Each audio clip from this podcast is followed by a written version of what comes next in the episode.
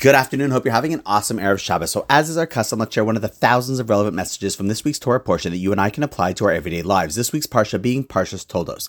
Now, one of the interesting parts of the Parsha is that we're told that Yitzchak goes to dig some wells, but not just any wells, specifically the same wells that his father Avram dug. Now, it's interesting detail for the Torah to choose to tell us, especially because while there are many parshios and portions that cover the story of Avram and many more that cover the story of Yaakov and the 10 and the 12 tribes, there's relatively very little information given to us about the story of Yitzchak, which is strange. And that out of all the stories, this is an important thing to tell us. So there is a beautiful explanation that goes as follows. See, the greatness of Yitzchak was that he was able to repeat and follow in the footsteps of what his father did. See, we're always viewing change from what our ancestor did as being the goal.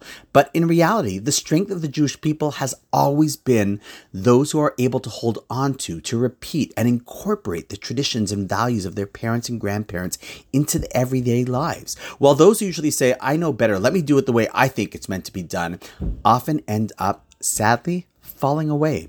And that is perhaps why, after Avram achieves his greatness, we're told that Yitzchak's greatness was he was able to follow in his father's footsteps. That is where real strength of continuity comes from. If you care about the Jewish future, you'll stay strongly committed to one's Jewish practice of the past. And on that note, wishing you an awesome Shabbos, and I look forward to seeing you all tomorrow.